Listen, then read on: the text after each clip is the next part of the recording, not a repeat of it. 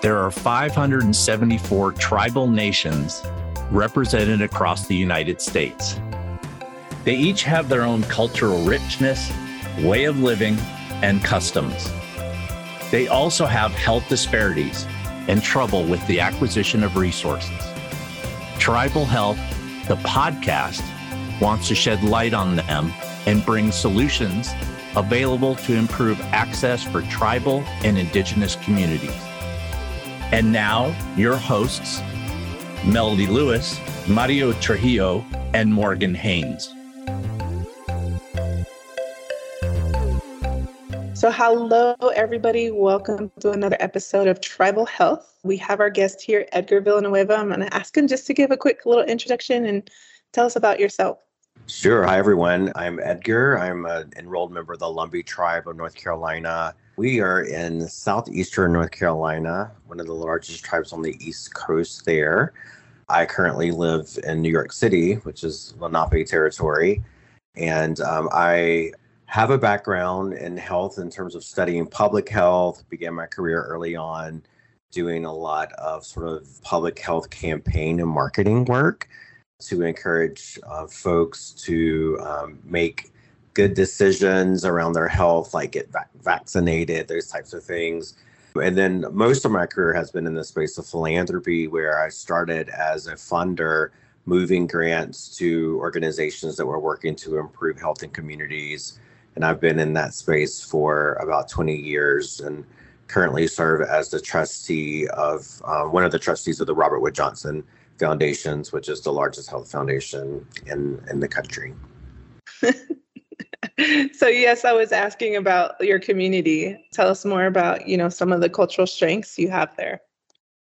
Yeah, I love my people. You know, Lumbee folks are, you know, we're like all Native people, we, we are resilient. We have a lot of folks don't realize but North Carolina was the very first point of colonization on this land. And so to have any thread of anything indigenous left in that part of the country is, is really remarkable. And so our tribe, the Lumbee tribe, has 60,000 people and is a um, sort of a conglomerate of various tribes who came together who were who remained after the Trail of Tears, disparate uh, smaller tribes who formed a larger community and named themselves after the Lumber River, um, the Lumbee tribe there. So we are alive and well, and you know, we like like a lot of tribal communities, we have our, our problems, our challenges because of poverty and historical and systemic racism, but I'm really proud of what my my tribe has been able to accomplish in terms of taking care of itself, standing in our self determination. We are a state recognized tribe, but we are not fully federally recognized. And I say that because in 1950 we were recognized but without benefit. So we don't have access to Indian Health Service, for example.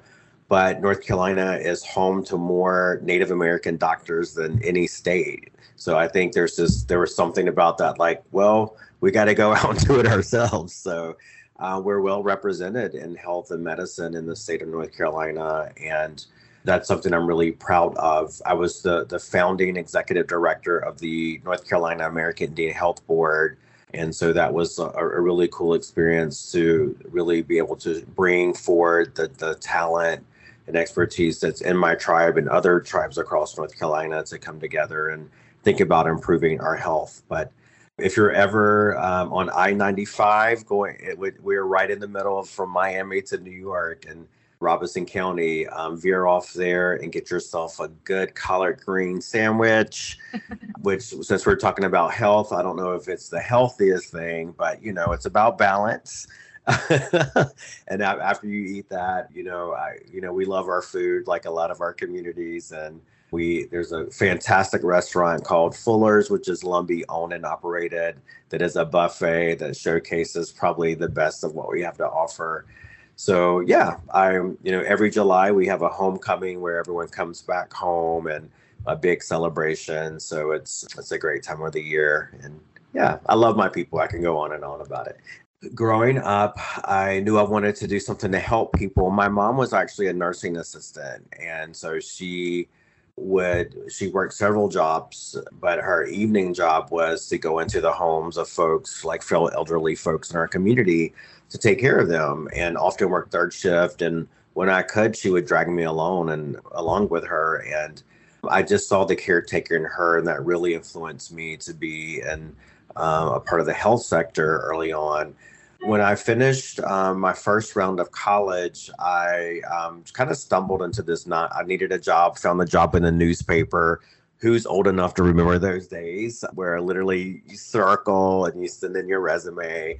And so I um, I went and um, got this job as like an admin assistant, and it was this national nonprofit. that was a contractor for the CDC, the Center for for Disease Control and Prevention and it was there that I really got politicized around health because I, you know, I I knew about poverty and, and certain things uh, coming from the community that I did, but it was there where I really learned sort of about the the historical and the systemic things that are in place that have really prevented certain people from having access to health services and information we ran the national AIDS hotline at this organization, which had been around since, you know, of course, the early 80s. And so a lot of that politic around who was worthy, who had information, who had access, how federal dollars were allocated and spent or not spent really impacted me. We ran the national STDs, STD hotline, the national immunization hotline, lots of resource centers. Also, saying the word hotline dates me because, you know, but yes, young folks, back in the day when you had a question, you called 1 800 fill in the blank disease pretty much and i worked at an organization that managed those call centers and so i you know, I, I, I learned like, wow, there are folks who are deeply impacted by some of these issues or diseases or whatever and don't have access. And so our work was really important because it was a free resource where people could call and ask questions.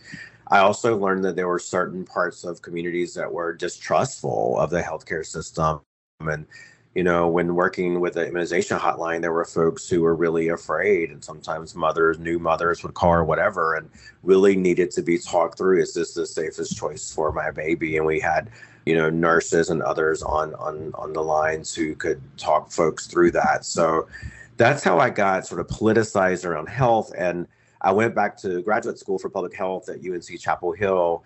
And right out of grad school, I got recruited to work at a health foundation I didn't know anything about philanthropy. I had heard of like Kaiser Family Foundation because they put out a lot of reports, but at that time I was really at a crossroads because I was being recruited by big health systems and I was like, wow, they pay well. I need to run a hospital. I need to, you know, that's and I, you know, I was at Mayo Clinic interviewing in different places. But for me, I didn't feel quite connected to the administrative jobs I was being recruited for which are heavily focused on budgets and finance and saving money for the healthcare system. And so I took this job at a philanthropy, really like not fully understanding the sector of philanthropy, which is a trillion dollar industry of uh, charitable, you know, money that don't that individuals and corporations have have donated that foundations then redistribute to nonprofits and, and increasingly now, now more tribes around the country to support different um, areas of programming. And so my first job in philanthropy was like amazing. I had like this $25 million portfolio. I had a lot of power as a 28 year old young Native man from Robeson County, Lumbee tribe, to be in the driver's seat to decide who was in and who was out in terms of receiving funding from this private foundation. And I got to, uh, in that role, hear and see all over the state all kinds of amazing programs that were happening. And I would meet with people, discuss the business plan from diabetes prevention, diabetes prevention programs, the mental health programs, the FQHC, like you name it. We were building emergency rooms at hospitals. So I remember going into facilities with a hard hat on. So I got to experience all kinds of really cool things. What I noticed in that space after some time, though, is that where the money was going and where the money was not going. And that organization is celebrating its, I think, 70th anniversary. And I just did an interview with them. And I remember when I went to work there, we didn't have one single grant that was going to a Native organization or to a tribe in North Carolina. And given the influence that we, especially the Lumbee tribe, has on the medical sector there, and you know, we were are largely have been largely invisible as people there, but we are definitely there. Really um, appalled me that we weren't trying to move money to Native communities given our mission was to improve the health in the poorest communities in North Carolina. So I began to notice, even in the sector of philanthropy, the disparities of who got the money, who didn't get the money. And I got really politicized about that. And that has been my work for the past 20 years is to interrupt the flow of capital and to reroute those resources back to Native communities, back to Black communities, because we know in this country that the way wealth has been accumulated historically has been off of our land and off the backs of black and brown people who have provided free labor that has now generated um, wealth. And so philanthropy in itself as a sector is a byproduct of a very unfair system. And so my work has been about reclaiming that wealth and getting it back to our people for the last 20 years. That was incredible. I I'm, Melody and I are both like nodding our heads, like, yes, keep going. But I think you're absolutely right. And I think even in talking about you know philanthropy and funding and opportunity it goes to show how advocacy and representation is so absolutely essential because to your point even in philanthropy right there's disjointed opportunity and representation. And there has been systemic issues and we and we know that but also when it comes to like federal funding. So while the intent may be good not having the appropriate representation can lead to you know misaligned i guess outcomes. Um, so that i really appreciate that. And melody's going to take over because she's the one to talk about the book. But i guess for me i would like to know what the most impactful and meaningful experience from a specific moment was for you because how you ended up there obviously you were called and meant to be there but i i'm curious to see is there one moment where you're like oh this has to change well you know I I think there's been so many moments. I I, think it's, it's sort of the combination of working in the sector, and I remember having a convening of all of our grantees, and I just looked out in the audience, and it was like mostly old white men. No shade to old white men, but and I'm like, so these are the leaders that we're investing in to change the health of North Carolina in our poorest, you know, communities. So that's where I I really saw a lack of representation.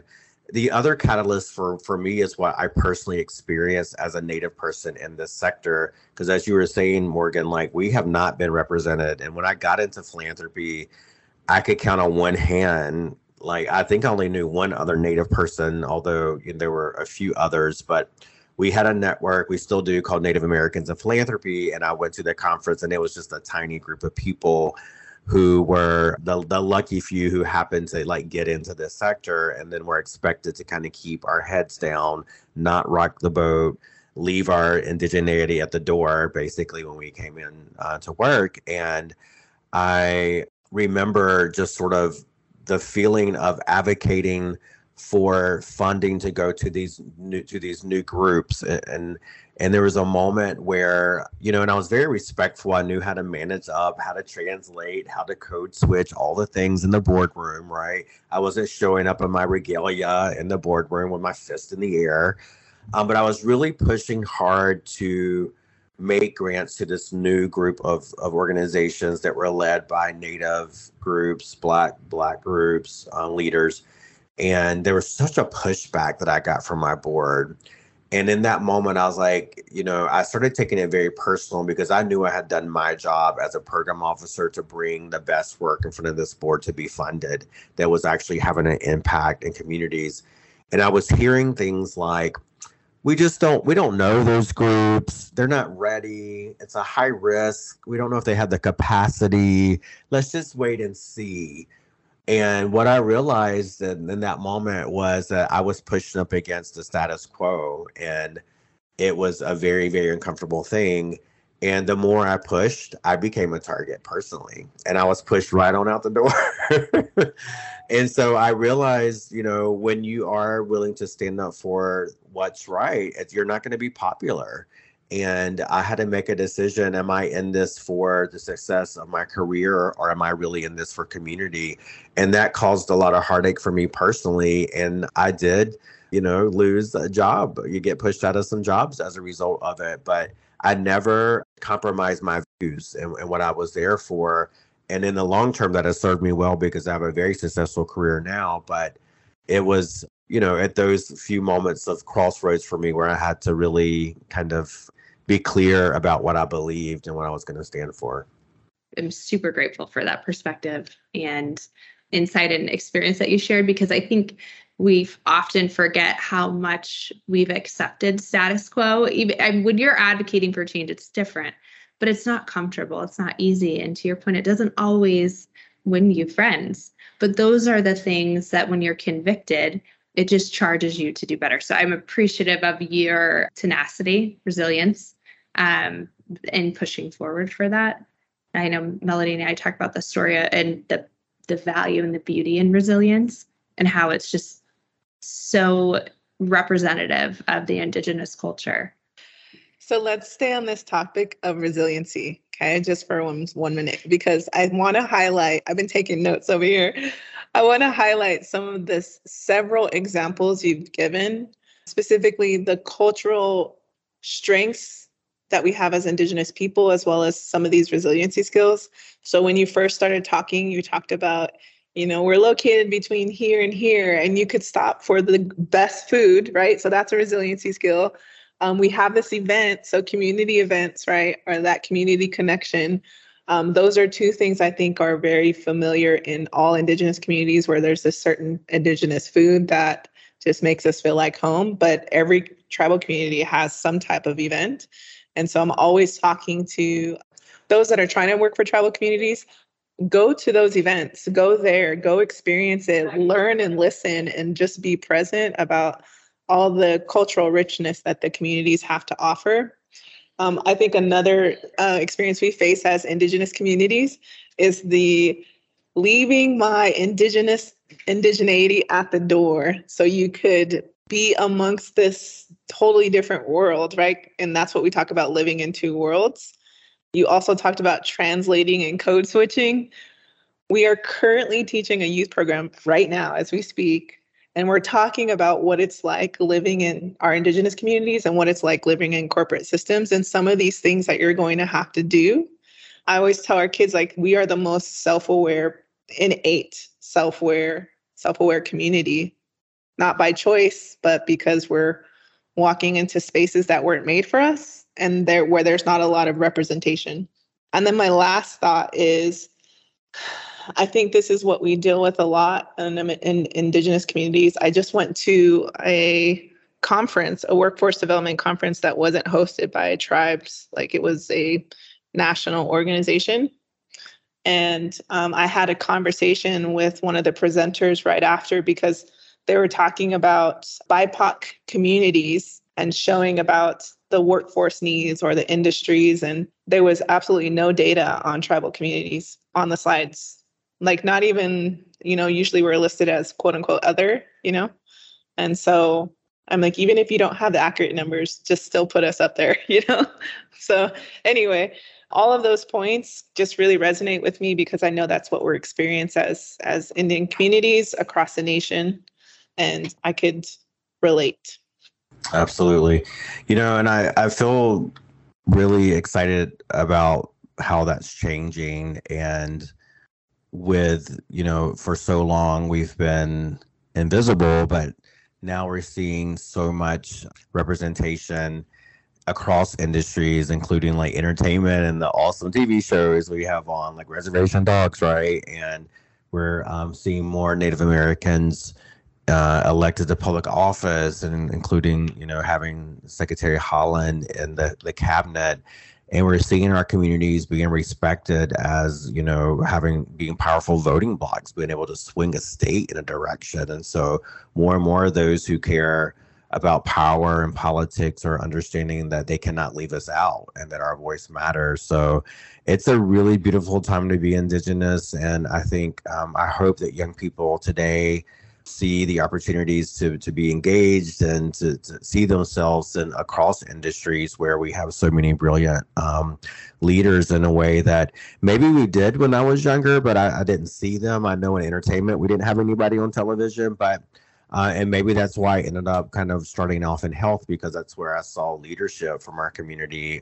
But you know native folks should know native young people should know that these days like we have folks everywhere. And and and so there's so much um, more opportunities for um, an inspiration for for young folks as they're thinking about where they want to step up and lead.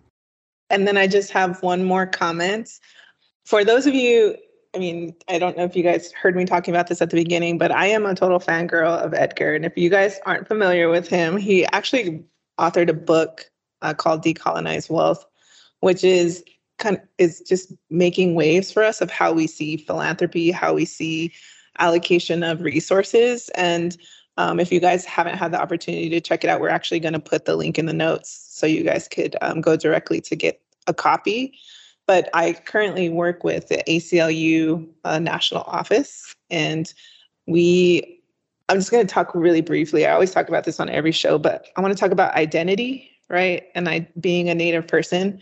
I mean, we intentionally teach our youth about the power and the strength that comes with knowing your your ancestors and your indigenous knowledge and how that's going to help you be successful. And the spectrum of when that information is introduced varies, right? For all of the reasons we could go into, which would be a whole nother podcast. but I didn't get introduced to the real history or understanding the indigeneity power of of this knowledge until I was in my 30s. And so the reason why I say that is that your book has given such great insight into understanding the indigenous perspective and how that plays a role in the westernized worlds and systems. And uh, more specifically, one of our donor coordinators for ACLU is obsessed with your book. Like she she's like trying to implement policies and procedures into her institution right now to talk about and educate and inform others. So def I just felt like I needed to share that with you that your your book is transforming her perspective and we're both around the same age, you know. And so for her to have the knowledge, born and raised on the res in Montana, she was. And so just being introduced to the concepts that are in your book and the experiences that you have had um, definitely helps inform the work that we do. So just I appreciate that.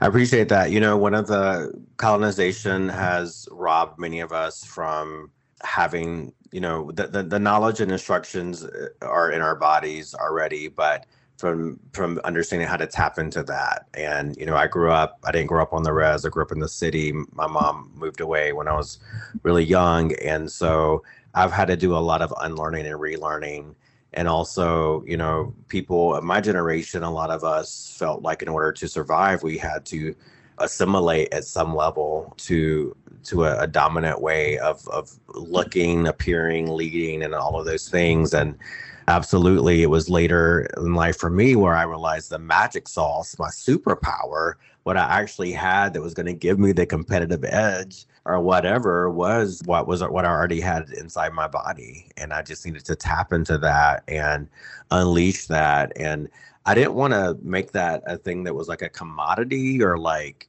I don't know, like I talk to a lot of white people all the time because I work around money and wealth. And it's like, I don't want to, I'm not trying to just give up that wisdom all the time for, for, for people but I have found that it's the thing that has set me free and has guided me. And I think what's awesome about indigenous worldview is that it's it's like good for everybody it's good for everybody it's a better way so anybody that is listening that feels like they have to suppress that or not bring that forward you know that is that is uh, the influence of white supremacy and we need to liberate ourselves from that and wholly embrace being indigenous because it is actually the thing that uh, will set us free and will save all of us in this planet drop the mic. That is done. We are done for today. yes to all of that. I um, will have my last and final question, which is by far my favorite question. Again, another resiliency skill for Indigenous communities is language and humor. And so we talk about what is your favorite res slang or any slang in your community or family and use it in a sentence. I love this because I I could go on and on about the Lumbees have a, such a u- unique way of speaking um, because of where we're situated. The first point of contact and linguistic studies have shown there's like some some way the the British the way the British folks have speak has impacted how we talk, which is really really funny when I learned that because we have such country southern accents, and to think that someone that the British way of speaking influence the way we talk is kind of funny, but it, it's it's true. But what we're all in here is we even sell T-shirts that say "Who's your people? Who's your people?" And so the moment if I took you to my community and I was introducing you around, the first question someone would say to you is like, "Who's your people?" and I love that because you know by asking that question, eh, you know I think it represents this idea that we truly believe we're all related and connected, and so people want to know who's your auntie, who's your grandma, where did you come from, because they're trying to understand in their mind that connection back to you because we are uh, all related in some way. So I'll leave it there. And if you if you go by that restaurant I mentioned, I'm sure they're selling "Who's Your People" T-shirts in there. And if not there, they will be at the Lumbee Homecoming because we we will ask you, and we'll even put it on a T-shirt. I love it. Who's your people? I'm going to say that all day now. So I've graduated now to auntie status. This is how I know I'm getting older because I live off reservation here in Phoenix, Arizona. And when I go back home, I don't even know who's who anymore. So mine's like, who's your mom? Who's your dad? You know, like that's how I ask now. So I'm gonna say, who's your people from here on out. So um, yeah, that's all we got today. That's all we got for you guys today. So thank you guys for tuning in and thank you. It's been an honor. Thank you for joining us for this episode of Tribal Health, the podcast. We hope you enjoyed today's guest. For the show notes, resources, and more, please visit podcast.tribalhealth.com.